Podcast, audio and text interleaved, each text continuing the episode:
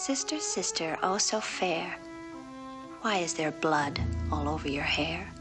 Whatever happened to baby Jane? To seek the answer to that question, we will follow a man plotting a murder. Highly specialized work. But Robert Aldrich has considerable experience in such matters. He has a dozen successful pictures to his credit. His stars are Bette Davis and Joan Crawford. The scene an Italianate villa in a once fashionable section of Los Angeles. Its halls, once crowded with the bright, the beautiful, and the celebrated, now echo only to hectic whispers, the insistent call of a buzzer better left unanswered. A telephone that has become an object of fear. A supper tray that will not be touched. A window barred against the world. A hammer. A mute scrawl crying for help. From these elements, director Aldrich has fashioned a motion picture with a curious title Whatever Happened to Baby Jane? Bette Davis is Jane Hudson.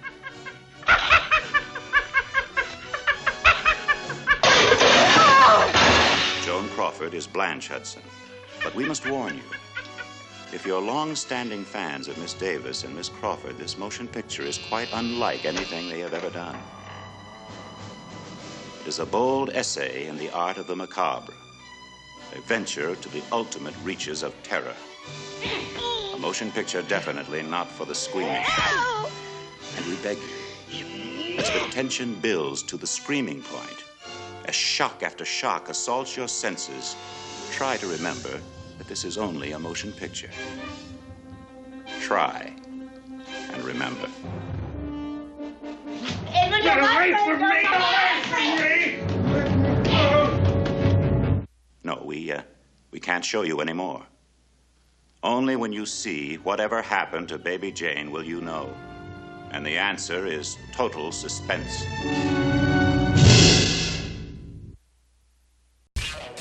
God, if your life had a face, I would punch it. Yeah. Wait, what? Let me ask you something. Why would you make the point of saying someone's not a genius? You think I'm especially not a genius? Veronica, why are you pulling my dick?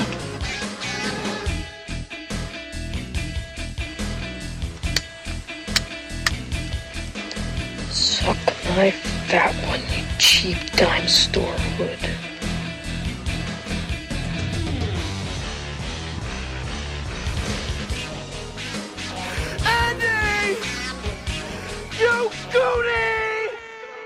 Hello, everyone, and welcome to another installment of the greatest moments in the history of forever. I'm Zach, I'm Matt. and this is episode number 241 Whatever Happened to Baby Jane? This was a uh, first time watch for me. Yeah, I'm going to expand upon that in a minute, but this is listener request, kind of, Yeah. number 19, brought to us by Karen, and I want to explain that as best I can, which is she gave us a review Thank on you. Apple Podcasts saying that she wanted to have us cover more pre 1959 movies, meaning like the Mhm. golden age of Hollywood, all that kind of stuff. Which We- I gotta tell you, I don't think was originally our wheelhouse, but as the years have gone on, I think we've gotten better at that. Well, we don't do it a lot, but we have done it a handful of times. She's not even the first listener that's pointed out an affinity for the old stuff. Yeah. But I do think the majority of our listeners probably favor the more recent movies. We can tell by the download That's right. numbers. But we are definitely interested in pushing our boundaries, seeing how far we can go, learning about new stuff. So I reached out to her on Twitter and was like, "Hey, do you have some suggestions because we'd like to Yeah. to do this more?" So we pressured her into a listener request. Basically, Okay, yeah. yeah. She gave us a list, and I would say that I probably had seen most of the list. But whatever happened to Baby Jane was a movie that I owned on Blu-ray for a few years and had never gotten around to watching. I knew that it would be right up my alley, Yeah. and I talked it over with you. I think you had seen some of them on the list, but not all of them as That's well. That's right. Yep. And I was like, well, let's do this one. It's the perfect transition from September into the greatest October because this movie's sort of considered a, a horror movie. Yeah, I remember reading the description, and it's like horror, psychological thriller, which is so weird. I, I mean, I know obviously like we have the old Hitchcock movies, but when I think about this era, horror is not usually what I expect to see. So much like Eddie and the Cruisers, we're doing a listener request that neither of us was super familiar with going in. Although the reputation of this film definitely precedes it a little bit. I think Okay, we yeah. know some of the basic idea of the backstory with the film's stars, Bette Davis and Joan Crawford. Yeah, this like meta rivalry thing. Yeah, and it's just one of those movies that looms large over this time period. Even if you haven't seen it, I think most people have heard of it. I think when I was younger and this movie was referenced or it popped up here or there, I didn't really know what to think of it because the title is very strange. It's a question. You don't know what Baby Jane means in that No. context. It's hard to figure out what the movie's about from the title, that's for sure. Yeah. So that's where we're at. We're going to do our best with this. We appreciate Karen reaching out with her nice review. And so we're going to try to do an older film. She specified pre 1959, We broke that rule. although this movie, well, it was her list. Yeah, yeah. this movie came out in 1962, but it's definitely the same kind of vibe. yeah. Black and white. Very similar in a lot of ways to Sunset Boulevard, which is one of my Definitely. favorite films of I- this time period. I was keying in on that too. Yeah, I, I definitely think this movie owes some things to that story, but this is almost taking that concept to the next level Yeah, it's of definitely insanity. even darker. Yeah, it's weirder in a lot of ways. Right. yeah, I will say, and I mean, I've talked about it for people that listen to the show somewhat regularly about over the past few months, maybe years now, me diving into 60s and 70s movies, and really that's like my favorite. I've been stuck in that era. Like that's always kind of what I want to put on. But for years, buying Criterion's, you know, they give you the year on the like Cover. uh, on the cover. And when we would just be like looking at random criterions as we were wont to do, just browsing through stores, if it was something before like 1970, I would just like put it back down. I don't know. I was just more drawn to Well, yeah, more modern movies for a while. I- I've expanded. if we're gonna have some real talk Yeah, let's hear it. and not be pretentious, I do think that it is a hurdle that for many people, even people who consider themselves film fans, especially younger ones, you have to force yourself to overcome. I got there earlier, but I'm older than you. Yeah. where I started to appreciate this stuff a while ago and have now revisited or visited for the first time a lot of these classic films. And you have to find your entry point. I think for me, it was a lot of the classic movie stars. Like I love Yeah. Veronica Lake and Rita Hayworth, which predate this movie, although they don't predate Crawford and Davis, which is what makes those two actresses unique, by the way, is the fact that they survived this long. That's right. Whereas people like Lake and Hayworth, whose heydays were like the 40s, which is after Crawford and Davis's, which was the 30s initially, they were gone by 1962. Oh, they weren't right. really stars anymore. Whereas Yeah. these two women managed to make it happen at, at middle age. But anyway, movie stars like that or certain directors, whether you want to start with somebody iconic like Alfred Hitchcock. Yeah. Uh, I know for me, Billy Wilder was like a big one but that's like your entry point and then you just you go for it and you have to also get out of the mindset too of well all of these movies have a reputation and have lasted this long so they all have to be five star classics Yeah.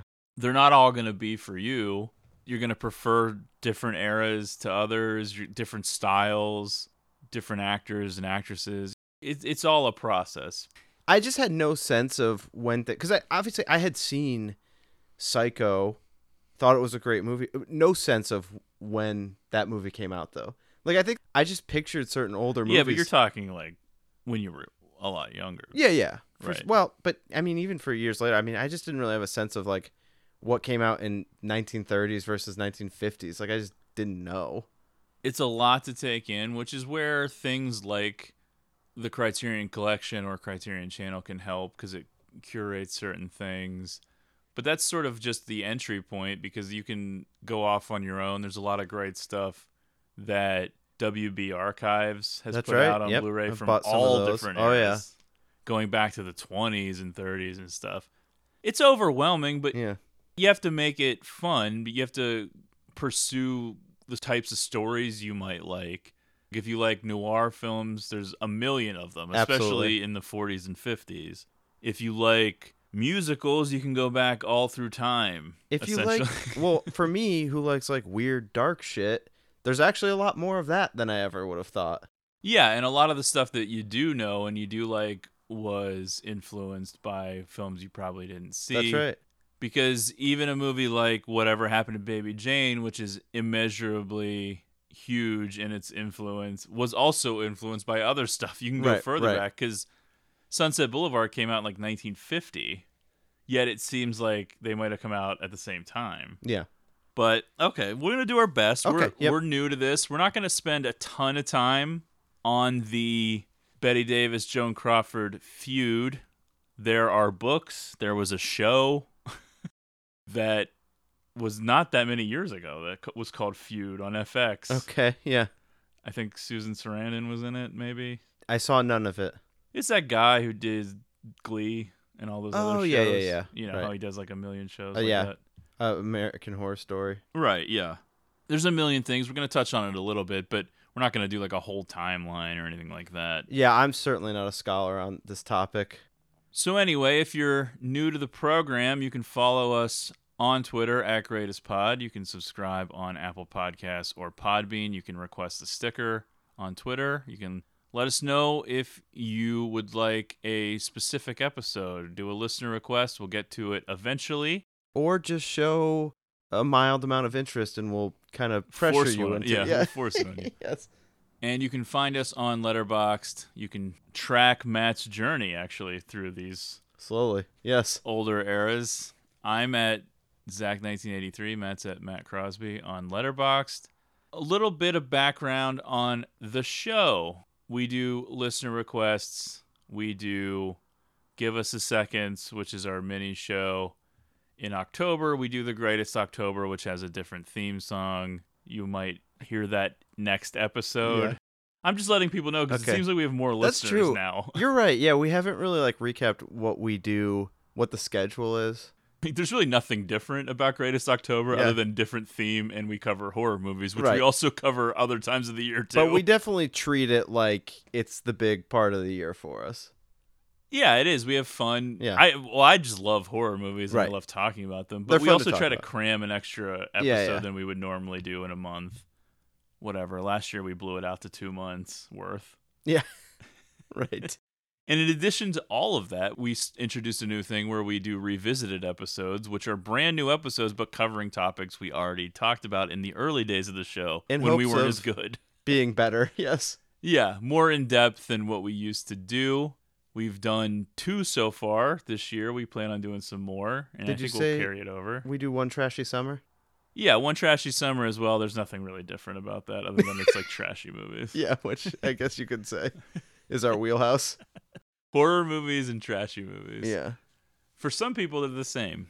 But for us, Occasionally, we differentiate. you'll see us attempt other things that never really take, Yes. like on the record. Right. Which might come back someday. Yeah, yeah. All right. I just wanted to get everyone up to speed before we thrust a new theme song on you for October starting next month, just so everyone knows what the deal is. Yeah. Like, what is this show?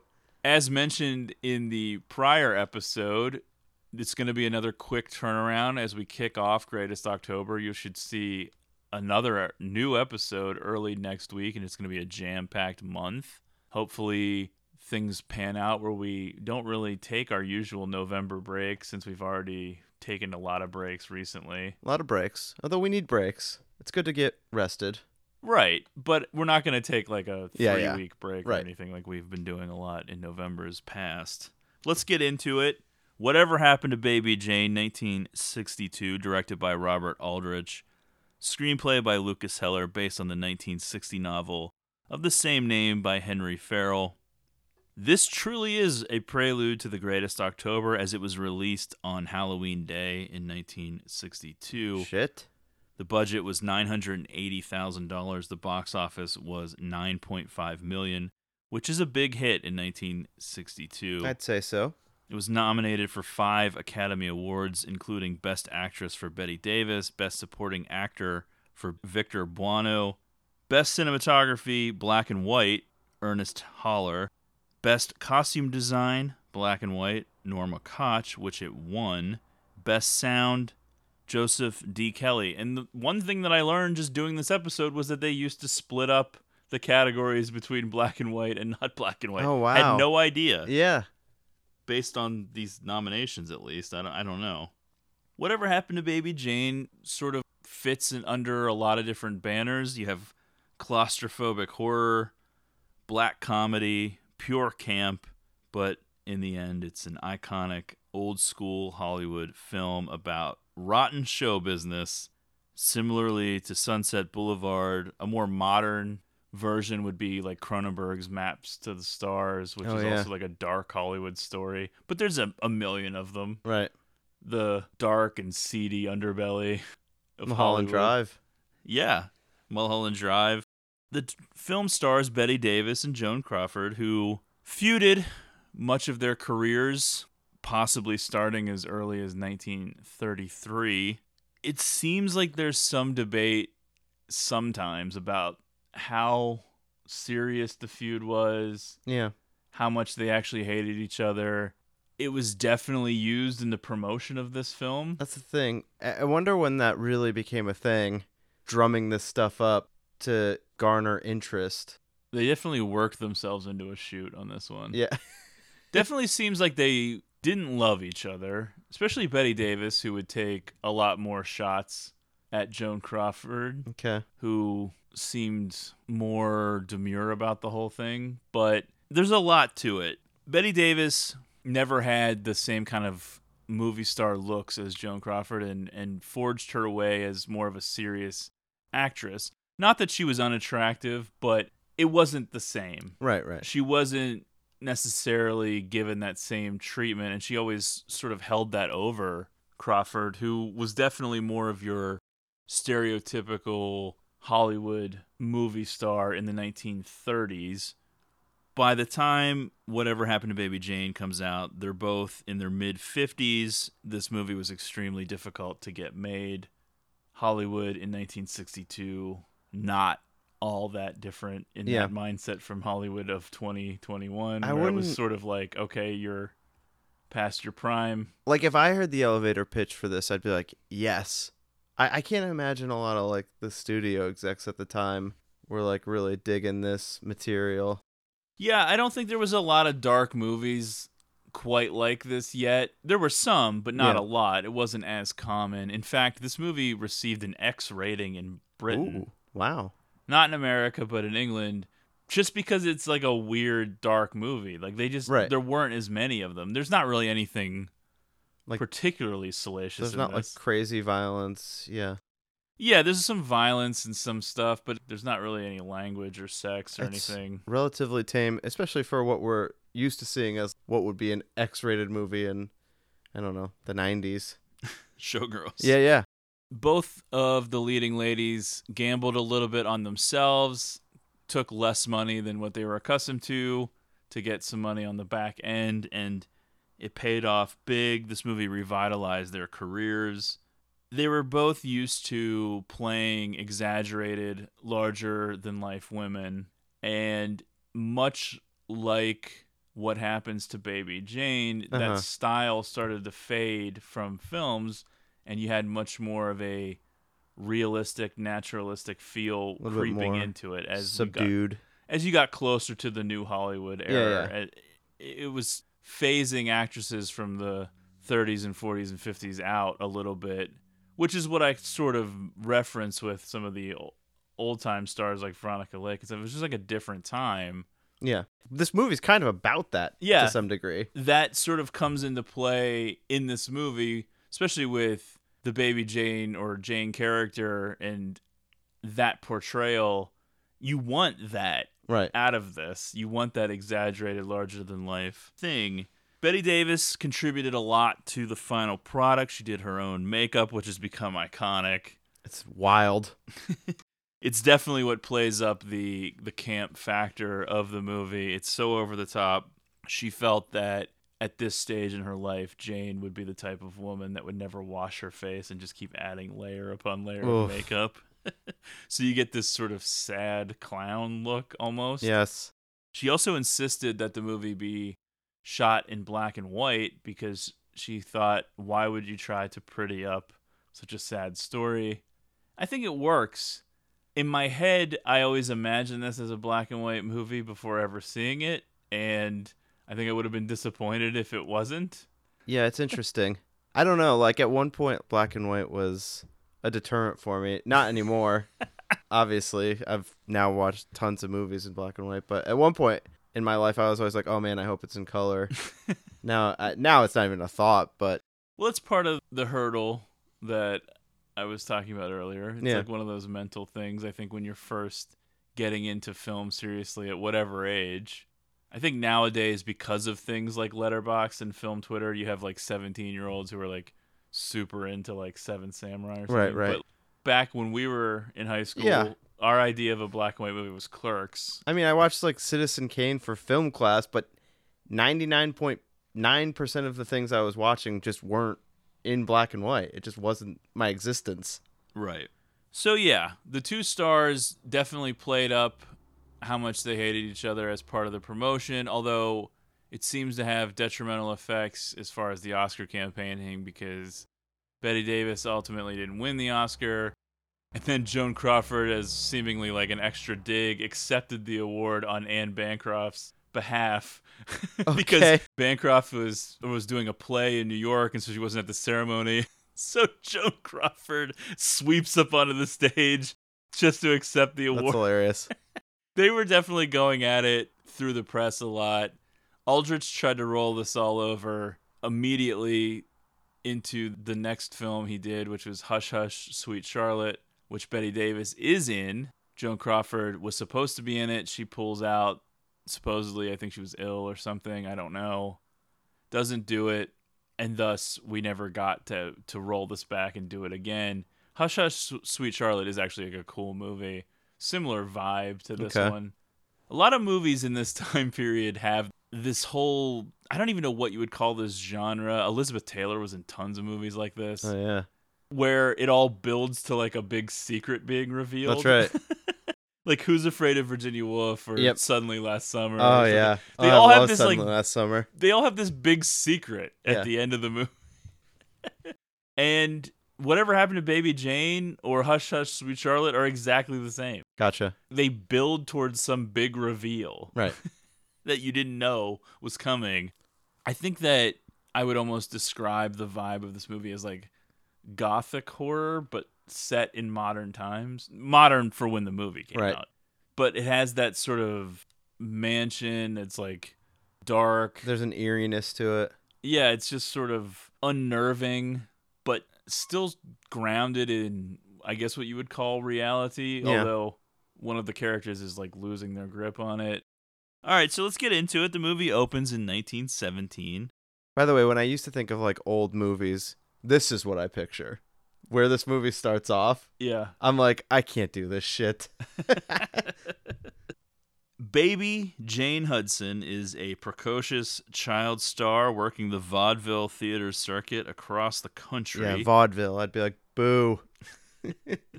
She's doing a song and dance routine and offstage. Despite being a star, she is a monster. But I want to. I get this friggin' song stuck in my head. I won't horrify everyone by singing it. Oh, but you oh should. gosh. I want to point out though, as we're seeing the baby Jane star in 1917, that this is the only Jane we ever know. We never know what Jane was born like. right. We don't know if she was born the way she is, or if the fame corrupted her. I definitely think because of how this story is, Well, we're supposed to take has, that um, the fame is bad. Yeah. I mean, there's definitely like what happens with Blanche and, and living in that sh- shadow, but I mean, she definitely has like child star syndrome. Yes, fame as a road to misery, insanity, etc.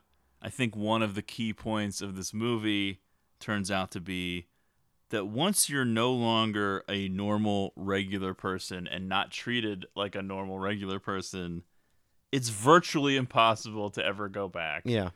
and the mental toll that that can take on you. I know. You see it in real life still all the time. It doesn't happen to everyone. Some people Right. fade to obscurity gracefully, I guess, but The rest of them go to OnlyFans.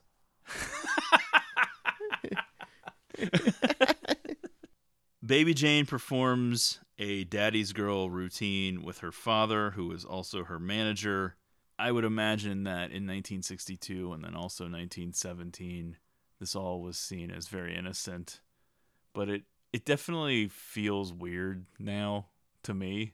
I guess little girls still call their dads daddy and stuff, but like to sing all these songs. Oh, I know. Endless songs about being a It seems like girl. it's, uh, but they're like all the same song.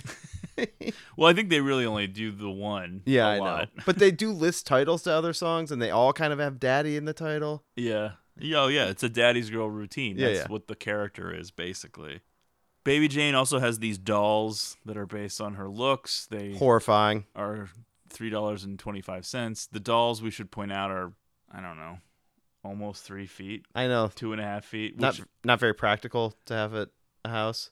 yeah, I just want to point that out because it, it will stick out later in the movie as to how creepy this right. would be. Yes. to have this thing. it's almost child size, I guess is the way you would want to describe that. Yeah. Meanwhile, her shy older sister Blanche lives in her shadow and is treated with contempt by the spoiled Jane. Blanche is often consoled by their soothing mother, who must know something everyone else doesn't, because she promises Blanche that one day she will be the one to achieve stardom.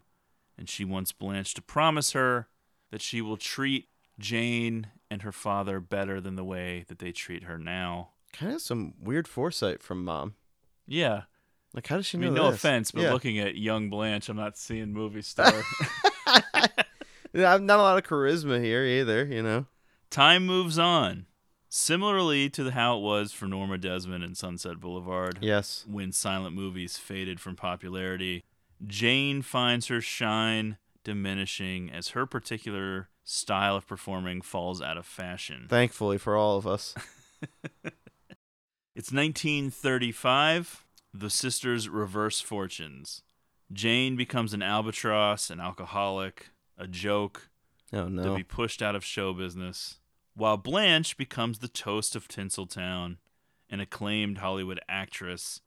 We see a screening room trashing of Jane using real footage of Bette Davis from an early film called Ex Lady from Oh, wow. 1933. Okay.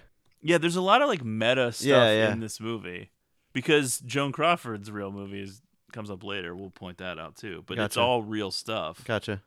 The two men, who I guess are studio executives, are trying to figure out a way to manipulate Blanche. And through their conversation, we learn that They've signed this deal. Like Blanche has this picture deal where they have to make yeah, a movie with Jane in it. yeah, her stardom is their problem. Like they have to try to work around this this massive star because mindful of the promise she made to their mother, Blanche attempts to maintain a semblance of a career going for Jane, and as you said, even having a clause in her studio contract that guarantees acting roles for her sister. These guys are just like, can we make a movie and put it in a drawer? Yeah, which is basically what they do, I guess. Yeah, yeah. At least according to Jane later. One evening, at the height of her powers, Blanche's career is cut short when she is paralyzed from the waist down Uh huh. in a mysterious car accident that is unofficially blamed on Jane. So this is weird the way they shoot it and everything, which totally makes sense at the end of the movie.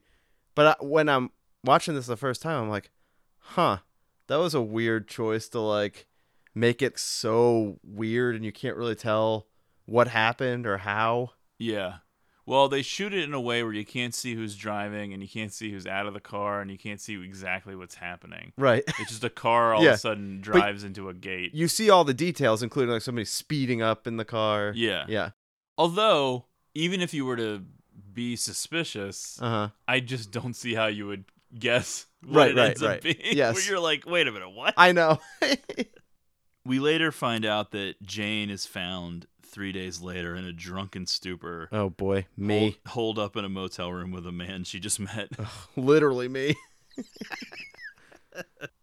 then, credits. what is this? The Departed? I know it is shocking. Really, we didn't see the credits yet. yeah, it's actually not nearly as long as The Departed, which I think is like 25 minutes or something. Although it is fairly long. We kind of blew past it. I feel like the sequence with the execs talking about the whole career situation goes on kind of long. it's probably like 12 minutes at most. It's, Yeah, it's yeah. nowhere close to The Sure. Departed. But for that time period, I have to imagine that was a long time. This was like shocking. movie. Yeah. to be like, oh yeah, credits. That's all preamble. it's setting the scene because this movie is almost like a play in that it's very limited in terms of the sets. That's true. It's very claustrophobic. A lot of it takes place just in the house. A lot of Joan Crawford's work all takes place in one room Yep. almost. So, yeah, this is all build up for what will be the centerpiece of the film, which is these two women living together in their middle age. You almost want to say rotting away, but it's not physically necessarily, uh, mentally Yes. There's this withering away locked into this house a building of madness a losing grip on reality. Yeah, I mean it's almost like a misery situation. we move up to present day which is 1962 the sisters now live together in a mansion purchased with blanche's movie earnings. There are some curious neighbors. The daughter played by bd merrill which was Bette Davis's actual daughter i'm not going to necessarily bring them up again they're more just there Tangentially involved. They're around. There's a couple they they kind of represent would be rescuers for Blanche that kind of never comes to be. you mean like that guy in cleveland That's right. Blanche has these little moments of hope that always kind of get You know stomped what? all over. i got a boo radley vibe from this whole thing Okay, yeah. Blanche is the movie star. We pick up the story in 1962. A lot of people may have forgotten her, but a local Los Angeles television channel is playing her movies all of a sudden. That's right. She's back in the public eye, sort of. People are thinking about her, seeing her, appreciating her work. She's gaining a minor bit of celebrity in a sense. And so she's the one that the neighbors are interested in. They don't know who Baby Jane is. 1917 might as well be another universe. Yeah, I, I'm pretty sure all the people that Jane introduces herself to throughout the movie. Yeah. like You what? might know who I am. who. Yeah. Yeah. They want to see Blanche and they ask about Blanche and they don't know what's going on. She seems tucked away in some back bedroom that never to be seen. It definitely reminds me a little bit of To Kill a Mockingbird and Boo Radley in a way. I'm glad you're nodding on a podcast. Blanche's mobility is limited by a wheelchair and the lack of an elevator to her upstairs bedroom. And she is completely dependent upon her sister Jane. And that's really it in a nutshell. That's the whole story. Yeah. She is trapped in a bedroom upstairs. She can't really get down the stairs. There's no ele- elevator. She's dependent on a woman who s- starts going crazy. Yeah, which at first it feels like they've got a fairly harmonious thing working. Obviously, something happens that sets Jane off a little bit. I don't know how frequent the verbal abuse was going on. Well, I think it was always a tense situation. I know somewhere in my notes I wrote down how did they ever make it to 1962. I know. a lot of years Yes. have passed. I think it was definitely tense. I think the idea is that it's gotten worse and worse, but you're right. There was an incident. It was that Jane found out That's right. that she's planning on selling the house, which hasn't really been revealed yet, but I do think that's the big thing. That pushes her over the edge. Yeah, and it also annoys her that Blanche's movies are on TV again. Yeah, yeah. But Blanche is essentially waiting to die. There's nothing else going on. No. When you think about it, that is what is happening. There's Can you no bring me my breakfast? future. Yeah. There's nothing to look forward Oof. to. It's just sitting in a room. I'm describing Yeah, my I was own gonna life. say. No, Oh, no. no Letterboxd for Blanche. Yeah, she's logging her own movies. she is loving it though. She's watching herself on the TV. We see Joan Crawford performing in a film called Sadie McKee from 1934, which is a real movie as well. And you definitely see that movie star quality with Joan Crawford, who was an actress that I actually have seen probably way more Bette Davis movies than Joan Crawford, but I have seen some. I know I saw Mildred Pierce and maybe some a few other ones. But it's weird because as we were talking about off mic, like Bette Davis was the more outspoken. She was uh, definitely taking shots at Joan more often. Okay, yeah. That kind of a thing. And you think that because of the characters she played that she's maybe the crazier of the two in real life. But then you see Mommy Dearest and you're like, "Oh, Joan Crawford was a monster too." you're like, "Oh my god." yeah, I I- I'm not extensively familiar with either of their work. I know of both of them, obviously, but have not seen a lot of those movies pre this. Oh yeah, I wouldn't. I would. I'm definitely not an expert, but I've seen some. Yeah, yeah. I hadn't heard of Ex Lady and Sadie McKee. No, that one you hadn't checked that one in yet. No, but it's possible that our listener Karen has. I'm sure. Yeah. uh, she's more familiar with this stuff. I'm sure she could drop some knowledge on us. Yeah. Oh, Jane, I'm sorry. I, I didn't mean to ring for my breakfast. I was just wondering who all those people were at the back door. Wasn't anything. Just that nosy Mrs. Bates going on about your picture last night. Oh, really? Did she like it? Oh, really? Did she like it? She liked it. I remember when it first came out, it got a tremendous reception. The critics described it as brilliant. Do you remember what year you made that picture?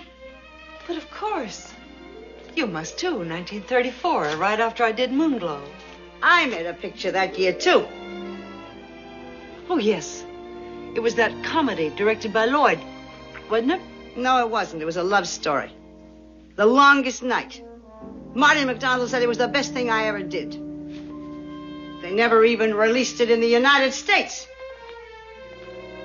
Feldman was very upset. He told me the company had a very bad year and they couldn't afford No, they didn't. They had a great year. They didn't want to show my film. They were too busy giving a big build-up to that crap you were turning out. But even the simple joy of reliving her glory days via the magic of television is cut short for Blanche, and this will be something that happens over and over throughout the movie. Is that something will be going on only to be interrupted, usually by Jane. Yep. Jane is drowning in her own psychosis. She's resentful, mean, controlling, drunk Right. all the time. Keeps her empty liquor bottles, by the way. Just when you get a shot of that, which there are a lot of. Yeah, well, I think you could do the probably the bottle exchange or something. Didn't they? Yeah, Did they have I'm that sure. back then for like five cents, or is Uh, that is that like more of like a recycle thing? I guess maybe they weren't doing that. I don't know. Who knows what they were doing with bottles back then? Jane keeps Blanche locked away. She says no to the neighbors when they would like to meet her. Blanche's main form of getting attention is this buzzer that she buzzes to get. Almost annoyingly so. Oh, we're getting to that. yeah, I know. We're getting to maybe does Is Blanche a little bit? does Jane have a point? I know. yeah, there's some great stuff here. Blanche definitely, obviously, mostly comes off as the victim. I mean, she's trapped. She's at the mercy of what Jane will do for her, but she does pull some shit herself. Blanche goes up there. She's talking about the neighbors, and then she admits that the neighbors had seen Blanche on TV and were commenting about it. And Blanche is just like, "Oh, did they like it?" and this is the first time that Jane imitates That's right. Blanche's yes. voice, which which she does quite well. Well, in reality, it is Joan Crawford. Yeah, yeah, They okay. they weren't able to quite pull that off, but it's eerie though. It is, yeah. it's so weird and unexpected that even though it is clearly Joan Crawford's own voice, it's Right. kind of freaky. Well, they match it up pretty well. Yeah, but yeah, her mocking her voice is so funny Yeah. to me. He's like, "Oh, did they like it?" And then Blanche, the way that she doesn't respond or react to Jane sometimes is annoying. Yes. rather than get mad or, or respond, she always just kind of goes off on her own thing and, and rolls with it. And then she she's talking about the particular film that was on TV. She starts a sentence with the critics described it as and you're just like, you know what, Blanche, shut the fuck up. Yeah, really. She's a little high on herself Yeah. even now in 1962. Later, Jane will also imitate Blanche's voice to place a liquor order after Hilarious. Blanche had tried to put a stop to it. yeah. yeah. Calling back the doctor is the best one though. I don't know. I think the first one's the best one. Okay. Oh, did she like? Because it's just so mocking right to her face. Yeah. So there's so much to cover. There's the parakeet, which Jane's gonna clean the cage, and then the parakeet supposedly gets out and flies away. Right, right. We meet Elvira, who is the housekeeper. She's played by Maidie Norman, who I would know from Halloween 3 fame. Oh. I don't really actually remember her from Halloween 3, but I guess she was a nurse in it. Wow. Which is weird to think Halloween 3 was only 20 years later. That's, That's like a movie that came out in 2001. I know that's crazy.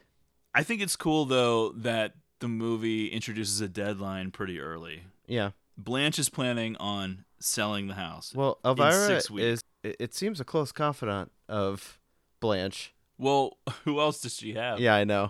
Yeah, Elvira, I guess we should explain, is sympathetic to Blanche. She doesn't like Jane, so we see her as one of the good guys That's on right. this front. Yes. But yeah, they discuss this plan, this deadline that's approaching. Blanche wants to sell the house. It's going to happen in six weeks.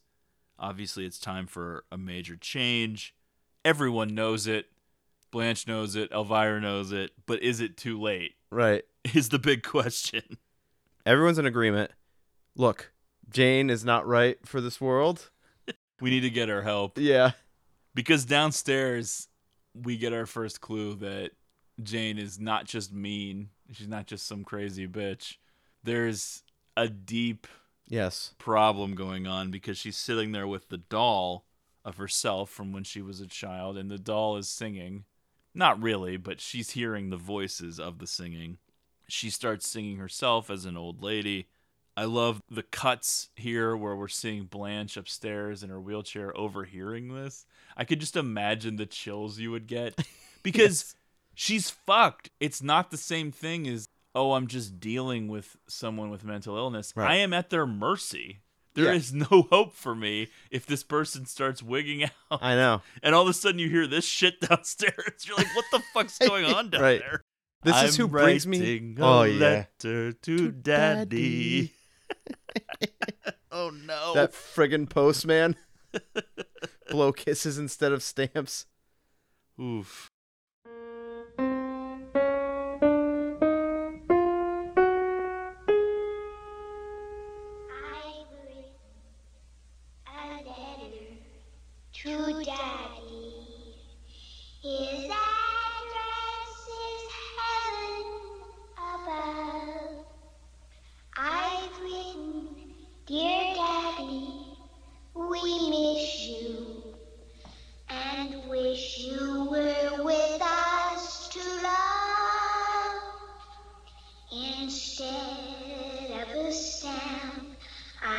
Put kisses.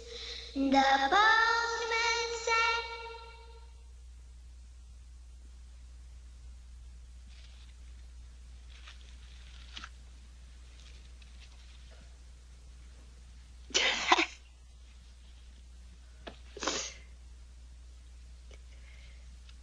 The postman says that's best to do.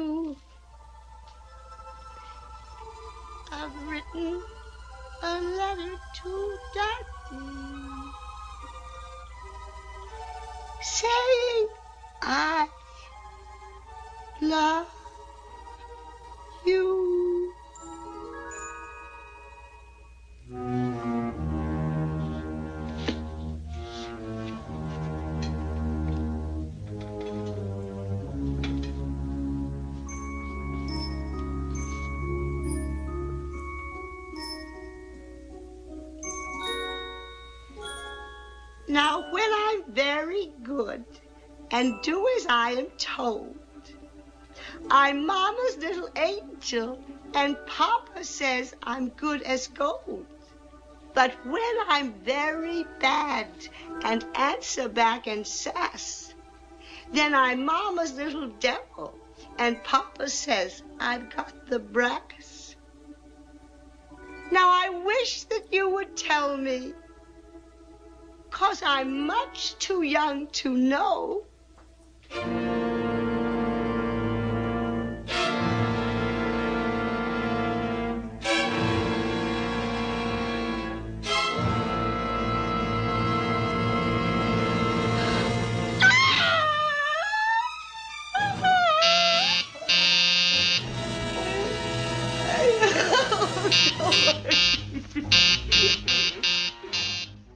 So it's all becomes sort of this mirage, this delusion that builds over time. I think one of the early sequences with Jane singing and then the it's lit from like underneath so it looks very scary and horrifying when Uh-huh. she sees herself in the mirror and she realizes she's old Oof. and she screams that hoarse scream. That's something you think you would build towards, but it's early in the movie. So it's clear that it's more than just a one-way ticket Right. of delusion. There's like this conflict of fighting reality to get Yeah. back to this. It's not unlike Total Recall. Oof. By the way, do you know how many times I've looked in a mirror and had that experience? I, I've broken every mirror in my apartment. Like, no, I can't. Cannot live with the horror. When it becomes clear that Blanche intends to sell the house, Jane rightly suspects Blanche will commit her to a psychiatric hospital once the house is sold, even though Jane already knew because she was spying and eavesdropping on Blanche. Having this secret out in the open is like the final push into oblivion. It ramps up the nuttiness, the hostility. Honestly, I'm reminded of when you and I lived together in the Okay. apartment and you're like, I'm moving in with Lindsay. I Oh, felt no. like baby Jane at that point. I was Yeah. like losing it. Things were falling apart. you stopped bringing me my dinner. brought brought me a rat. I, yeah, well, there's Yeah, plenty of them. Absolutely. I'm just like down in the kitchen singing, I'm writing a letter. You're upstairs. Trying to find Elvira to see if we can get rid of you. Yeah, but you were looking for Elvira, Mistress of the Dark. That's true. Yes, I kind of always am. Really. She removes the telephone from Blanche's room, further cutting her off from the outside world. She also serves Blanche the dead parakeet as lunch, Oof. which is a shocking moment, and I'm sure definitely got audiences to react in, in 62. It is weird to me, though, watching this now, how much Blanche no sells this. Right. She never mentions it, which is weird. I know. I guess like her whole strategy with Jane is to pretend like it's not happening. Yeah, yeah. I feel like she feels close to the finish line. She's just trying to ride this out. Yeah, definitely. Jane leaves the house, and while she's gone, Blanche tries to throw a note asking for help to the neighbors. Ugh, just pathetic. Has like, please contact Dr. Shelby. Right. So again, pretty early in the whole story here, fairly early, and she's already realizing like, oh no, I don't really understand these windows. with the bars on the outside. Yeah, yeah, but like they're open. But- right. Oh, the most pathetic attempt to like yell to them. I guess she's like afraid, but I agree. It's at a part when Jane's like- not around though, like she's gone. Yeah, She's just I, like, "Hey," I, I was a little frustrated. Yelling from the second story. Hey, hey. I feel like she could have done more with the yelling. Yeah. Meanwhile, Jane's out in the world trying to launch a revival of her old act. Oh no, this was hitting close to home too. Getting the band back together. It's the delusion of Sunset Boulevard maxed out to the ultimate cringe level. I don't know how to explain it. Norma Desmond in Sunset Boulevard is sort of similar to Baby Jane, but Norma Desmond was an adult actress in films. Baby Jane, as far as we can tell, was just like a vaudeville singer that falls out of fashion, and then she was like a mercy actress. Like no one's looking for Baby Jane. No, no.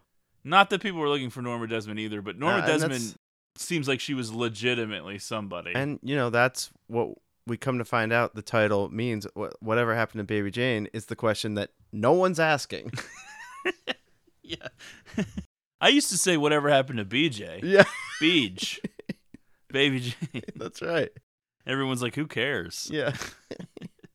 She's placing an ad in the newspaper. We don't know exactly what this ad says yet. We'll find out later. Of course, Jane arrives home in time to intercept Blanche's note, which is just laying in the driveway, crumpled up. Just pathetic. Blanche, come on. I know. You it's a sad showing. As we said, I, I definitely think there are opportunities for Blanche to just start screaming, "Help me, help me!" But just fails on My sister's level. a lunatic. The next scene is pretty great. It's this long, drawn out moment where Jane knows that Blanche has thrown this note out, but they have this conversation. Jane's withholding this little Oh, tidbit, just waiting, yeah. waiting. She's looking out the window at one point, and Blanche is like, "If I w- hadn't been in this accident, if I wasn't in this chair, you couldn't treat me like this." She's just like, "But you are." Right. Blanche." just the greatest delivery. Yep. You are in that chair. Did you have a nice drive? What are you talking about? Nothing, dear. I, it's so long since you were out of the house, I thought perhaps you'd gone for a drive or something. You know, I, I was thinking. It's ever so long since we had a talk. Uh, you know, real talk. About the future and everything. Jane, I didn't want you to be worried about the house. Even if I do have to sell it, we'll still be together. Blanche, you're not going to sell this house. Daddy bought this house. And he bought it for me. You don't think I remember that, do you? You're wrong, Jane. You've just forgotten. I bought this house for the two of us when I signed my first contract. You don't think I remember anything, do you? There are a whole lot of things I remember. And you never paid for this house. Baby Jane Hudson made the money that paid for this house. That's who. You don't know what you're saying. Blanche, you aren't ever gonna sell this house. And you aren't ever gonna leave it. Either.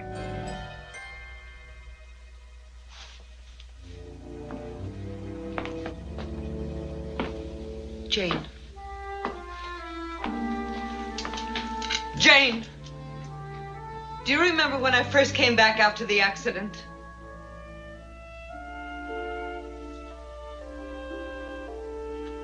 You promised you wouldn't ever talk about that again. I know I did. But I'm still in this chair. After all those years, I'm still in this chair. Doesn't that give you some kind of responsibility? Jane, I'm just trying to explain to you how things really are. You wouldn't be able to do these awful things to me if I weren't still in this chair.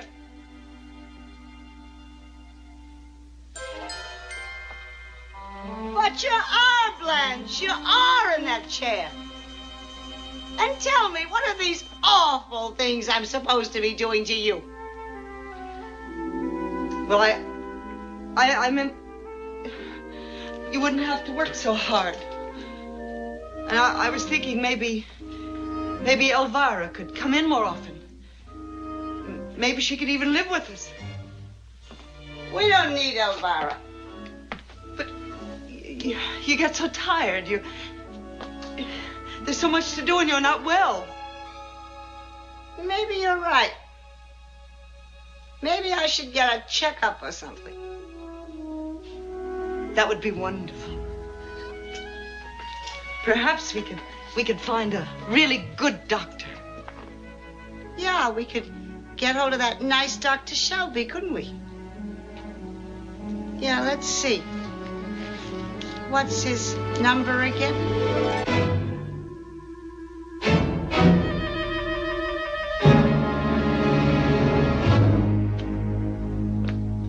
And under no circumstances tell my sister the contents of this note. It's not me that needs a Dr. Blanche. At this point, and this will be something that recurs throughout the rest of the film. At this point, Blanche is already now too afraid to even look at her food. That's right. Because of the parakeet Right. incident. So I mean, even though she doesn't mention it, it's had an effect. Yeah, she seems willing to tell Jane that she's afraid to eat, but they don't get into details. Right, right. We meet Edwin Flagg, played by Victor Buono. I was kind of surprised that he was nominated for an Oscar, not because he's not good in it, but it does feel like he's not in it all that much. But I guess that happens sometimes with supporting roles. Yeah. This really feels like a two person movie. I'd say so. Its heart. Right. But okay. Elvira and Edwin Flagg are just kind of off to the side and weave their way in, but Yeah, they're. I I mean, I don't want to say props, but they're Right. They're just sort of like enhancement to Yeah. the story between these two sisters. I'd say I'm an Edwin Flagg type, just sort of uh trying to pick up gigs with fading f- former stars. in Edwin's first scene, we we see the ad that Jane placed in the paper. It says, "Established star, all caps, requires accompanist to work on song and dance numbers for nightclubs, personal appearances, etc. Must be experienced and versatile musician. Call Miss Jane Hudson HO five six two five nine." So Edwin lives with his mother. They're a mother and son family down on their luck. They don't really have any money. Yeah. Wondering when they were up on their luck. Edwin deciding to answer the ad. He at least actually knows how to play piano. It's That's true, yes. A total. It's not fraud. a con or anything. Not initially, but No. you start to Yeah. wonder what's going on later. Blanche is afraid to eat.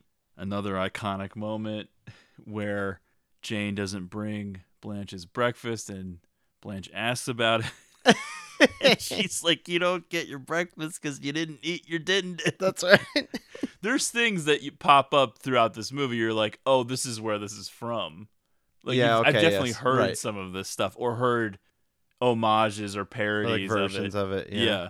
It is funny though, like I am kind of on Jane's side here. She fed her her own parakeet. Yeah, I know, Look, but it's like There's But- no good guys really at the I end know, of the day. I know, I know. But and obviously Jane is like completely off her rocker. But what is the deal, Blanche? Like, why are you so like you've earned this breakfast or whatever? You de- deserve me bringing you breakfast. Well, that's a bit. Well, what was she supposed to do? She you can't didn't bring me my breakfast. Can you ask? Well, I think the idea is that it's uh, way past the time it should have Right, right. normally been Yes. there. I'm teasing poor Blanche. Oh, shut up!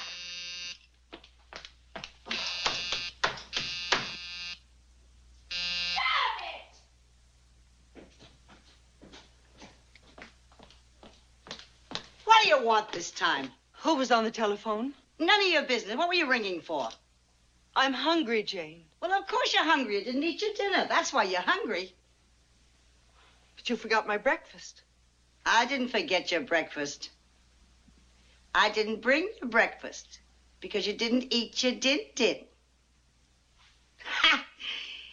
You know, we're right back where we started. When I was on the stage, you had to depend on me for everything. Even the food you ate came from me. Now you have to depend on me for your food again. So you see, we're right back where we started. Why are you doing this to me? Why? Doing what? Making me afraid to eat? Trying to make me starve myself? Don't be silly. If you starve, you die. I don't know what you're talking about. You really must be sick. Jane, did you ever stop to think that if anything happened to me, I, I mean anything bad, there wouldn't be any money for you? I wouldn't be here to sign the checks. You wouldn't even have pocket money. Did you ever think of that? Yeah, I've thought about that.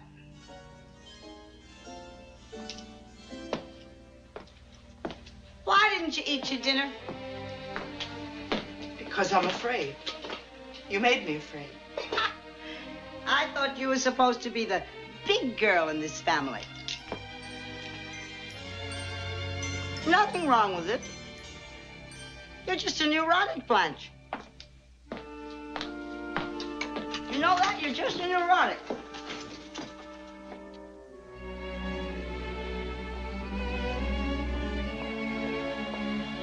Good morning, Good morning.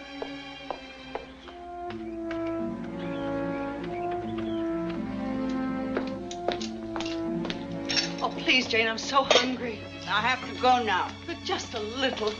Please. No, you didn't eat your ginger, so you'll have to wait till lunchtime. Oh, Jane, please. Don't do this to me. Jane! Jane, please! But part of the delusion for Jane is that she thinks that they're right back to where we started because part of her being a spoiled little brat when she was baby Jane was she would throw these tantrums and be like, I can do whatever I want because it's my money. Meanwhile, like me as like, you know, the scumbag I am, I'm like, well, she does have a point. Yeah. like who's this fucking dad to tell her what to do? Yeah. Well, where's your income, dad? Right. You think uh, they're coming to the show for you? I'm putting asses in seats. That's brother. right. Yeah. Yeah, when she would say this shit, she was basically like, "I'm the breadwinner. Everybody needs me," and now she's like, "You need me now because you don't get to eat without me," and blah blah. blah. Just this like warped idea of what's going on. You do have to imagine that in the years. I mean, it's just like, what the fuck? I know. She's crazy enough. I don't want to spoil the ending, but okay, so she's in a drunken stupor Yep. as early as the 30s. This is the person that you want to be in charge of you now that you're a paraplegic? No, I know. Like, really, Blanche? You didn't think this through? I would have hired like a full time person, like a live in care person. Well, maybe the money would have run out too fast. Yeah, that's true. Who knows? Just seems like a bad scene. To well, do got- they have to live in a mansion? Can't they leave? Yeah, can't they live in a one floor Uh, really? place? It's to Blanche's disadvantage to have these stairs. I guess it's a sense of pride. She bought the mansion with her first studio contract money. I get know. it. Yeah. Hard to give that up. Yeah, I do think that something you learn over the course of the movie is that they both are clinging to something that's gone. Right. Not the same thing, but their own version of it. In yes, a way. that, absolutely. and I think that yeah, Living she, in the past to some degree. she didn't want to sell the house right away. I mean, she does now because I Yeah. think she realizes like, oh shit, I got to get out of this this, is out situation. of control. But yeah. I think there was a a little bit of pride that you know fucking with her a little bit. Like I'm not gonna give up this thing that I earned. Sure. Yeah. Jane sends Elvira home rather than letting her work, which is one of Blanche's only connections to the outside world. Yeah, so it's further like- isolation. I don't know, Elvira. I, I don't know if I'm like just letting Jane tell me that I can't come. in. I mean, obviously Jane lives in the house, but at some point, are you like calling the cops?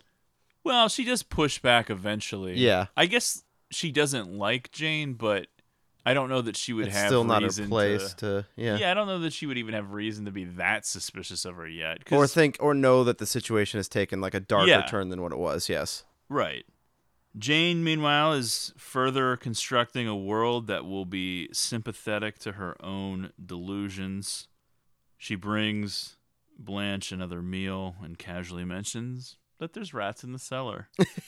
That might pop up later. Serves up a comedically enormous rat. I mean, this rat I know it's nuts. is like the size of a loaf of bread. I was having nightmares. Just ugh. this is where you get into the overblown, exaggerated reactions, like the definition of pure camp, the reason why this has become this iconic thing, you know, drag queens love it. Okay. Just so over the top. Right. I, I sort of equate it in the same genre a little bit as Valley of the Dolls. Yeah, where yeah. It's so overdone. I think this movie is not quite as cheeseball as Valley of the Dolls. It's just it's a different style. So I think Yeah. maybe to 2021 eyes it seems like it, but these are very serious actresses. It's just it's a style that's so like outlandish seeming now, but this particular moment is so wild because after the rat reveal, Jane is in the hallway just cackling like a witch. And Blanche's reaction is to just start spinning in I a know. wheelchair, Yeah. screaming up to the heavens. It's a a real horror show going on in this house. Yeah, the first time I watched this with this particular scene, I just like couldn't believe. I was like, "Wait, what?" Yeah. She's just spinning around, screaming. well, you don't know what to do. It is a horrifying situation. It's dawning on her that she's trapped in this house and there she can't even eat now. Trapped with this sister who just keeps trying to feed her dead animals. Edwin Flagg arrives, and there's a certain level of sadness to these scenes because it's basically two losers desperately trying to fool the other into thinking that they're not a loser. Yeah. Sounds Which- like a lot of the dates that I went on. I was going to say it sounds like this podcast. Right, yeah. That's actually the description on Apple Podcasts. oh, it should be. No, but clearly Jane is disturbed. She's wearing 17 pounds of makeup, looks wild and you don't think. Edwin is getting fooled here? He's not seeing this and thinking, "Oh, this is a successful person." Well, she lives in a mansion. That's true. I think the That idea helps. is that Edwin and his mother are on rough times, so he's trying to impress her by acting as if he has a secretary, but it's Right. really his mother. Acting as if he has all this experience, that he's professional, blah blah blah blah. They're both conning each other a little bit. It gets even darker when Jane says, "Guess who I am," and then immediately backs off of that. Is like, "Well, it's not fair to make you guess I'm Baby Jane Hudson." And Edwin pretends to know who that is, although he likely would not even have been alive when Baby Jane was in her heyday. What level of fame? It's so hard to like. I don't know how famous you could be in 1918. I don't know. Whatever prominent fame existed, there had to be a lot of people who were completely unaware of who you were. Right. More so than not, it seems like. I think you could spread. I mean, you could spread the word on radio. Yeah, you could. So a lot of radio tour- buzz out there. Yeah. I don't know how you like grow an audience though. Like, okay, so if you're touring around and you you're just like, okay, here's a little girl that sings. Are you gonna sell tickets? I don't know. I know. don't know how that works. I guess the baby doll thing really was a big hit. It must have happened though. Yeah. It's not like it didn't happen. No, I know. I just don't know how it happened. Right. We don't get it. But as you pointed out, Edwin probably isn't necessarily buying this. So how quickly does his whole thing morph into this grift? Well- where he starts becoming concerned about only the money, or was it always a grift? I can't. I really know, but like, I'm. Why does he think that she's gonna pay? well, it was a one ad Yeah. asking for a professional musician. I know. I, I don't know why she wouldn't. Well. I, because I would show up there and be like, I, I don't think this person is in touch with reality. That's probably why he's asking. He wants Yeah. to get confirmation on something because he's mostly interested in the money. They at one point do perform a little bit. Her one song that we know so well. Yeah, it actually kicks off when Blanche starts ringing the buzzer. So Jane runs up there to shut her up, and then she actually rips the buzzer out of the wall so that she can't buzz anymore. Yeah. Well, she's just basically one by one cutting off every single line of communication That's Blanche right, yes. has. But I did hate that buzzer. I was happy to see it go. Yeah, it is annoying the sound. Jane and Blanche face off in an argument upstairs while Edwin's downstairs, and there's a confrontation over whether or not Blanche allowed Jane to have friends or whatever, and then Jane just slaps her. Yeah. So this is the first is- instance of physical violence. This is sort of what I picture relationships among sisters to just be like. Yeah, especially unmarried sisters, Yeah, older, living think so. together. A lot of slapping Yep. going on. Yes. a lot of mental abuse. So while she's up there, Edwin starts looking through all the old sheet music, and virtually every song has the word "daddy." in Yes. it. a lot of daddy material. He starts playing. I would be I've like, written a letter to daddy, Yeah. and then she comes downstairs. I don't know if this music is for me. That's what I'm thinking if I'm Edwin. I think he just wants money. He I doesn't know. give a shit about Right. whatever the music is. So he starts playing. She comes down. She starts singing. Blanche is up upstairs, like rubbing her face, like listening to this, being like, "What the fuck is going Yeah. on down there?" She's like, "I can't imagine that it's what I'm thinking," and it's like, "No, it is." She's literally trying to relaunch this Baby Jane career. this 55 year old ghoul covered in makeup looks like it was applied with a shotgun. that's right. Oof. 30 years from now when we do Greatest Moments Revisited. No, we just will have never stopped. Yeah, I know. In its own way is even sadder. yeah, it's worse. So yeah, she's gonna pay Edwin hundred dollars a week. She says though that she has to take care of some quote family matters, which is sort of ominous, really. You're like, what is exactly does she mean by that? I have to take Yeah. care of some family matters. It should take about a week. It's like okay. I don't know.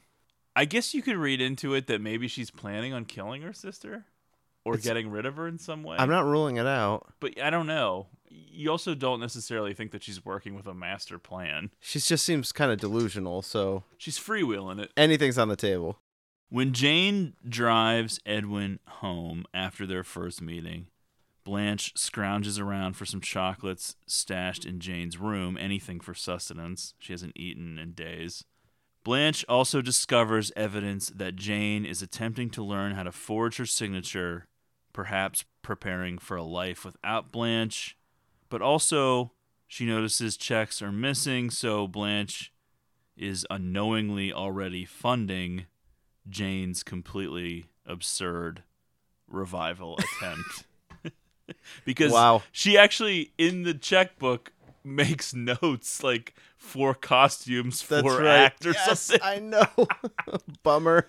Which is like what people did in those days. They were very like detailed about checkbooks, especially uh, people of a certain generation, probably people that lived through the Great Depression, that kind of a thing.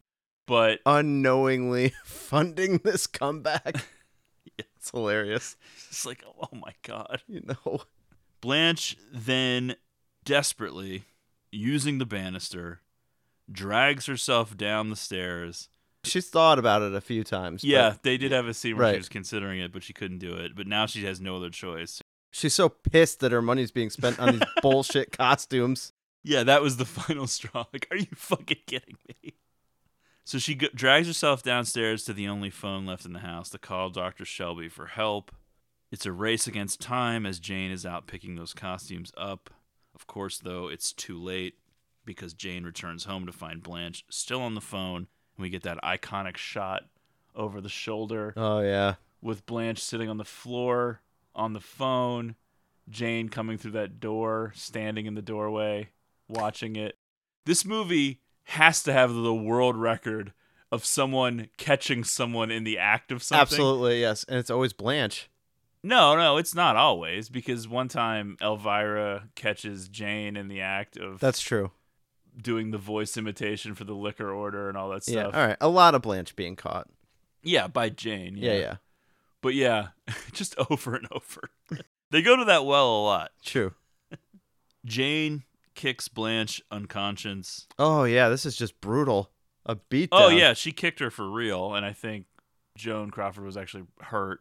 And then later she put weights in her shirt so that she was even heavier, so that when Bette Davis tried to drag her, she threw her back. like they Oh were my fucking with each other wow. like nonstop. That's awesome. So she kicks Blanche and then calls Dr. Shelby back, just a full-on conversation in this voice, imitating Blanche's voice to tell him he won't be needed after all. which I cannot believe that he doesn't react more suspiciously to this after the way that Blanche acted. Yeah. Because I mean, I know he thinks this is Blanche calling back, but it seems so odd. Right. She's like, oh, she went to a different doctor. Oh, that was quick. And he's like, "Oh, she wanted a different doctor. Okay, that makes sense. People like different doctors. Well, you have to understand, he was probably like, I can't believe I got to drive over. That's true. Yeah, house." anything to get out of it. He's No, like, this, not my responsibility now. this sounds on the up and up. She then manages to drag Blanche all the way back upstairs and tie her to her bed. Although we don't get a visual on that yet, and they're they're saving that reveal for later because it's actually a lot wilder than you would think. yeah, it's definitely like a crazy shot. Elvira shows up unexpectedly on her day off, and Jane decides to fire her, claiming that she and Blanche are moving to a smaller house very near abruptly, the beach. by the way. Just got a mid convo. You're fired. Well, at first she's just like, "We, we won't need you. We're moving to the beach," and then she, Elvira starts asking questions. Yeah, yeah. She's like, "Well, you're fired. Get out. I want your key." Yeah. And Elvira is like, "Well, I forgot the key," and then she's like, "All right, we'll just leave." But Jane happened to be on her way out, so the suspicious Elvira sneaks into the house and attempts to access Blanche's room, which is locked. Concerned by the lack of response from inside the room, Elvira tries to use a hammer to take the door off of its hinges. Yeah. But once again, Jane returns home to catch someone in the act. That's right. something. Yes. I do feel like Elvira's not giving Jane the appropriate amount of, I guess, worry, concern. I would be more worried about Jane seems like a loose cannon. And Elvira Yeah, well, she does turn her back to her, which is a mistake. Yeah, yeah. But I think like one on one, Elvira was Like not her intimidated by her. She's yeah. like, I'm I could beat Well, yeah, when she puts that hammer down and Yeah. then she gets back into Jane's face, you're thinking like she's gonna say, "You open this door, I'm gonna kick your ass." Yeah, right. Instead, she's like, "I'm gonna call the police." Yeah. which is like, come on, Elvira. so she threatens to call the police. So Jane hands the key over to her as Elvira enters Blanche's room and sees Blanche with tape over her mouth, arms tied to that handle that's over her bed that helps her to get in and out of it. Just in sort of like this almost bondage type scene. Uh-huh. It's a lot weirder than you would think. Like her arms are up with the gag scenario. In that moment, Jane takes the hammer and bashes Elvira in the head, Oof. killing her. Poor Elvira.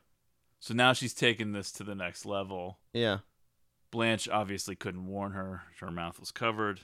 As if Jane couldn't get any more modeling. she's looking through scrapbooks of her career. Right. It's like, what the fuck? Edwin shows up, but Jane denies him entry. Although, the first time I watched this movie, I thought that she was talking to Edwin and that Edwin could hear what she was saying because she's like, I can't let you in. I can't let you in. But I noticed the second time she's not actually talking to him. Like oh he can't right. hear yes. her. She's talking to herself. Yeah, because he keeps ringing the doorbell, and as far as he thinks, like no one's answering, and so he just like gets pissed and leaves. 'cause he- Uh-huh. I think he was expecting to get paid this day, Right. but she's now got a body to deal with. Yeah, shockingly it didn't work out, Edwin. Back at his house, Edwin's mother fills him in on the Hudson's sordid history, the accident, Uh-huh. the suspicions, the whole deal, what happened. Meanwhile, he's like, I don't care. I know, I just want to get just paid. Wanted money. I played piano. I saw no money for it. I played piano for five seconds. I thought I was getting a hundred dollars. Yeah. I thought I got the best deal ever. It's like, well, think about it. Soon, the police are calling to tell Jane that Elvira's cousin has reported her missing. This would probably be a couple days later. She disposes of the body. That that whole sequence is sort of unclear to me. What, Yeah. what exactly is happening there? Uh, is it like the wood chipper from Fargo? yeah, that would be wild if that happened. no, actually, she just ate her. Yeah, okay. even though the police are not necessarily super suspicious yet, she's starting to feel as if the ground is shrinking a little bit beneath her feet. So Jane panics and prepares to leave with the idea of taking Blanche with her. But she's also regressing further and further into the past. She's talking about memories of rehearsing with her daddy on the beach. I guess that was somewhere where they would go to practice the routine and people would watch and she would really get absorbed in that whole thing. yeah. I don't really want to hear this woman talk about this anymore. it's just like enough. It wasn't that great. Right. All right. we were humoring you. This is like me talking about my past. oh, yeah. That definitely wasn't that great. Yeah. Blanche can barely speak. She's dehydrated. She's so weak. When Jane takes the tape off of her mouth, the accident comes up again. And it does seem as if Blanche is going to say something specific or new about it, but Jane doesn't want to talk about it. She freaks out again. We said we don't talk about that. Before they can leave the house, though, an inebriated Edwin is escorted to the property by police. He enters the home and discovers Blanche bound to her bed. Understandably, he freaks out and then flees and then immediately notifies the authorities. Before he goes upstairs, though, Wait a second. Didn't Jane first like didn't the police first grab him because he was drunk? yes. And then Jane was like, "Oh yeah, he's with me. He can come in." Well, yeah, he said he was on his way there and she Right. answered the door. And she like confirms it. right. But then it, that blows up in her face. Well, yeah. Before he goes upstairs, though, I wanted to. I just was sort of summarizing, and now we're circling back. Oh, okay. Go ahead, please. They go into the kitchen, Jane and Edwin, to have a drink, and she gives him a gift, and it's one of the baby Jane Oof. dolls. And number one, the way he's playing with the doll's legs is sort of inappropriate, in my opinion. It, it- it's sort of putting them in a lewd position. Okay, I think that's fair. A fair But it- criticism. It's insane to think of a grown man walking down the street or whatever, or just having this doll. Yeah, I would be like, I cannot accept this gift. Because it's not a doll. It's almost the size of a child, really. Right. Maybe people's minds weren't as fucked up back I then. know. I guess they weren't, but this it just seems like what the fuck? You can't Definitely doesn't this. look right. It's unsettling. Oh boy. But yeah, then he goes upstairs, he discovers Blanche, and now he's run out into the night. So now everything's really blowing up. In one more act of infantile regression, Jane decides to take Blanche to the very beach where she sang as a child all those years ago. They arrive at night and they're still there when it turns to day and other people start arriving. Yeah. No one really noticing that something's out of place here.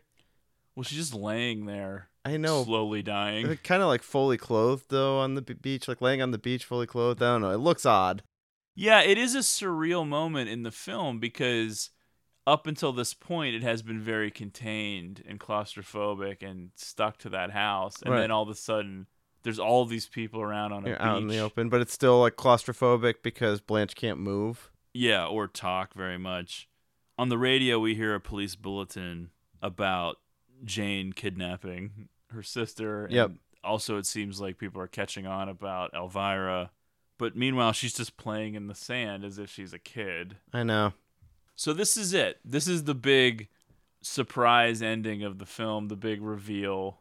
Yeah, and I guess Jane has just regressed so incredibly at this point because she she just seems like completely lost at this point. Oh yeah, even when this big reveal happens, she doesn't even seem to care that much Yeah. because she's just sort of off Right. on her own thing. And this is the, the moment where I was like, "Oh, that's why the car crash scene earlier was so weirdly shot because it's supposed to build to this reveal where they explain that what actually happens." Did you have any idea that this was coming or anything like this? No, I didn't. I, I really wasn't expecting. I, I guess I didn't know what to expect. I didn't have any expectations built in my head. Yeah, I don't think I did either, although I did still feel like there was something more to this. Yeah, But I, think- wasn't anywhere real really Right. necessarily close to what it was or anything like that. But I did kind of expect there to be like one more thing. I felt like it wasn't just going to end with Jane being arrested. I felt like there had to be something between the two sisters. I just, yeah, I had no idea what. Blanche, starving, dehydrated, and near death, lying on a blanket in the sand, tells the real story of the infamous car accident once and for all. She can relieve Jane's guilt, telling her sister that she is paraplegic through her own fault. If I die, you'll be alone. But they'd be mean to me like they were before. You'll be kind. I don't want to hear. Jane, I'm. I'm dying. There's no time. You must listen. I made you waste your whole life thinking you'd crippled me. Please stop. You didn't do it, Jane. I did it myself. Don't you understand? I crippled myself. You weren't driving that night.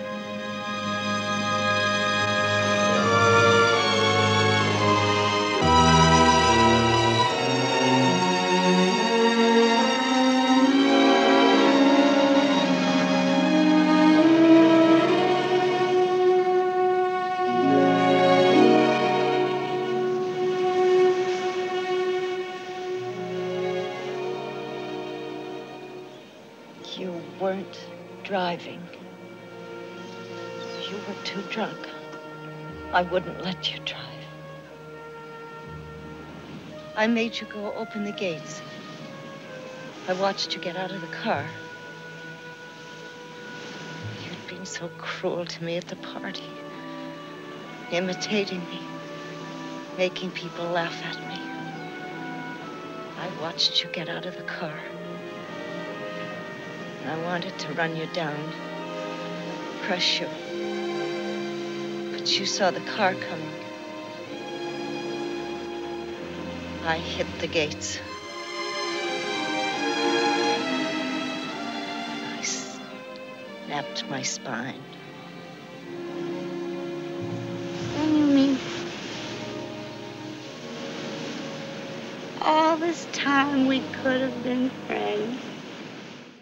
On the night of the accident, Blanche tried to run Jane over because she was angry at Jane for mocking her at a party Wow. earlier that night, which I guess is the whole reason they introduced the voice mimicking because that's essentially what we're supposed to take that she's Yeah. doing the voice Right. getting people to laugh because the voice is perhaps the one talent that we do see an adult Jane have That's true. Yeah, it is impressive.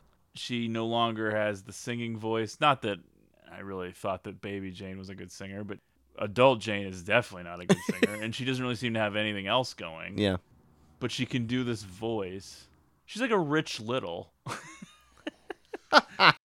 I guess if they gave us this scene, number one, Joan Crawford and Bette Davis would have been too old to like film the scene, which is why they're not in the 1935 flashback, other than a video Right. or a, a film of Davis's. Yes.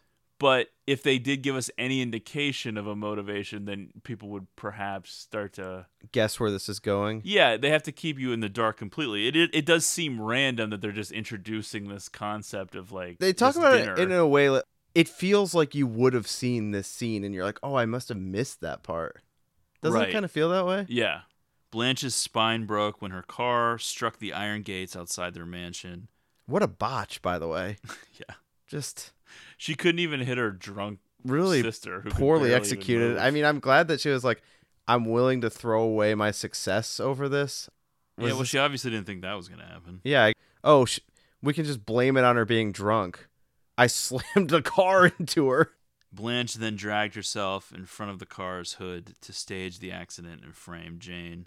She then took advantage of Jane's shock and subsequent bender, removing the real dynamics of the accident from her mind, thus subjecting Jane to a life of guilt, loneliness, and servitude. And I guess because of Jane's fragile mental state over time, just convinced her that she actually did do it Yeah. because up until this moment, Jane did believe that she had hit her Right. sister with a car. Put her in this situation. I guess maybe who knows like what they would have told the cops or whatever, or maybe Edwin's mom is right that the I don't know. studio did cover it up or something. Well, I mean, it is weird. Like no charges. I, I feel like Jane something should have happened. yeah, but only if Blanche would push it, Yeah. probably. I guess Otherwise, so. it's just an accident. All right. Fair enough. And Jane's reaction is sort of heartbreaking in a way because she's just like, "Oh, you mean all this time we could have been friends?" Right. And that's it. And then she's like, "Whoa, do you want ice cream?" I was like, Yeah. "I'll go buy some ice cream." And that's it. Ah, I know. There's no like, like. this big powerful moment, and it can't even like resonate with Jane. Really, Meanwhile, Blanche is like, "Could you just bring me some water?" I'm about to die. Please. Yeah. But I think she's almost like given up. Right. She's like, "I'm not going to be able to convince her to bring me water. That's just not happening." What do you think Blanche's fate is at the end of this movie? Well, it remains unclear. Yeah. Jane goes to buy that ice cream, which she actually steals. Oh the right. The guy's just Yes. like, "Hey, that's forty cents," and Jane's just like, "Thanks." some life. the cops see her and they know that her sister is missing. I'm not even sure who really. Rep- oh, Edwin. I, I, God, I'm an idiot. Yeah. I'm like, who reported her? So yeah, the cops see Jane. They start questioning her. Meanwhile, Blanche is dying on a blanket, and a crowd starts to gather, and Jane takes that as an opportunity to start dancing. Yep. Almost We've got an fully audience. gone now, Right, re- yes. thinking she's a kid getting ready to to rehearse with her dad for the stupid show. And that's how the movie ends. And yeah, you don't really know for sure. I, I, I think because of this style of movie, you can assume that Blanche is dead. That's just that's sort of what the way I was the taking vibe. it. Yes. Yeah, I don't think that they would wuss out on that. She was able to muster up Her final confession, where you figure right. out that Yeah. both of these sisters are evil and insane. I know. You're like, oh, great, so nobody was good. Right. Not a lot of redeeming qualities in the family. Maybe Elvira, and that's it. Yeah. Poor Elvira. yeah, she's really the true victim here. All right, so we're gonna skip over recommendations once again, just to save ourselves some time. We'd like to thank Karen for Yeah. helping us out Thanks, in Karen. the uh, older films department. Thanks for the engagement. Thanks for uh, leading us down this path. For sure. And thinking back to your list of movies that you sent us, I'm pretty sure we're going to attempt another one at some point next year. So if you stick with us, basically, if you like old movies, maybe you'll we'll do two a year. Keep an eye on that feed. That's all Yeah. we're gonna say. I know that Yeah. there's one from her, her list that I was thinking about for next year for sure. So Okay. that's how far in advance I plan for those of you new to the show. I'm always thinking like, all right, what are we doing next year? Right. Right. It's not as random as it seems, unless we get listener requests. Then we, it's like a curveball. Then it's like, That's oh, like we gotta do this now.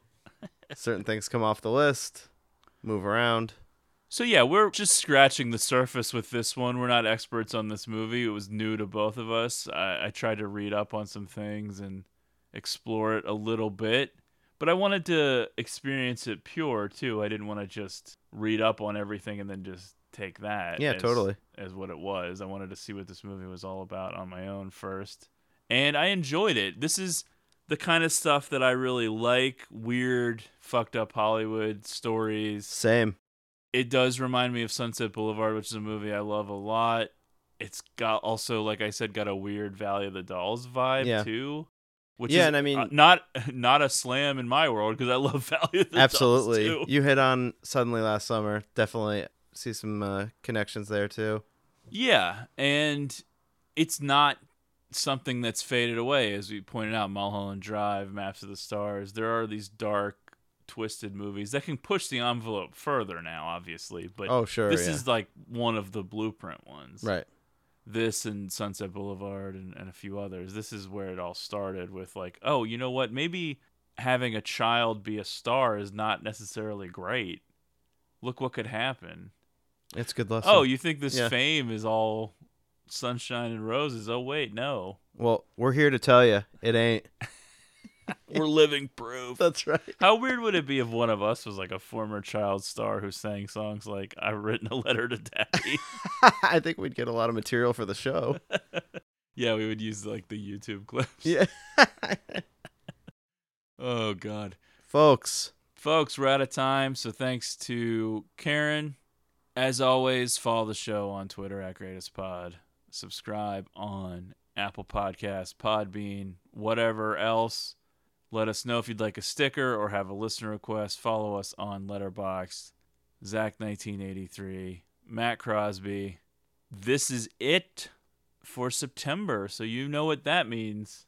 Greatest October coming up next. finally. Yeah, usually in the past, Matt, you would be mentioning Greatest October as early as like January. I've tried to get like, better about getting that. hyped Yeah. up for it. But yeah, I think we have a pretty interesting slate of movies this year. Yeah, there's some all good different stuff. eras and some modern ones. I know people really appreciate the modern stuff. That's true. Those also, are uh, uh, some classic stuff too. big download episodes on the modern stuff.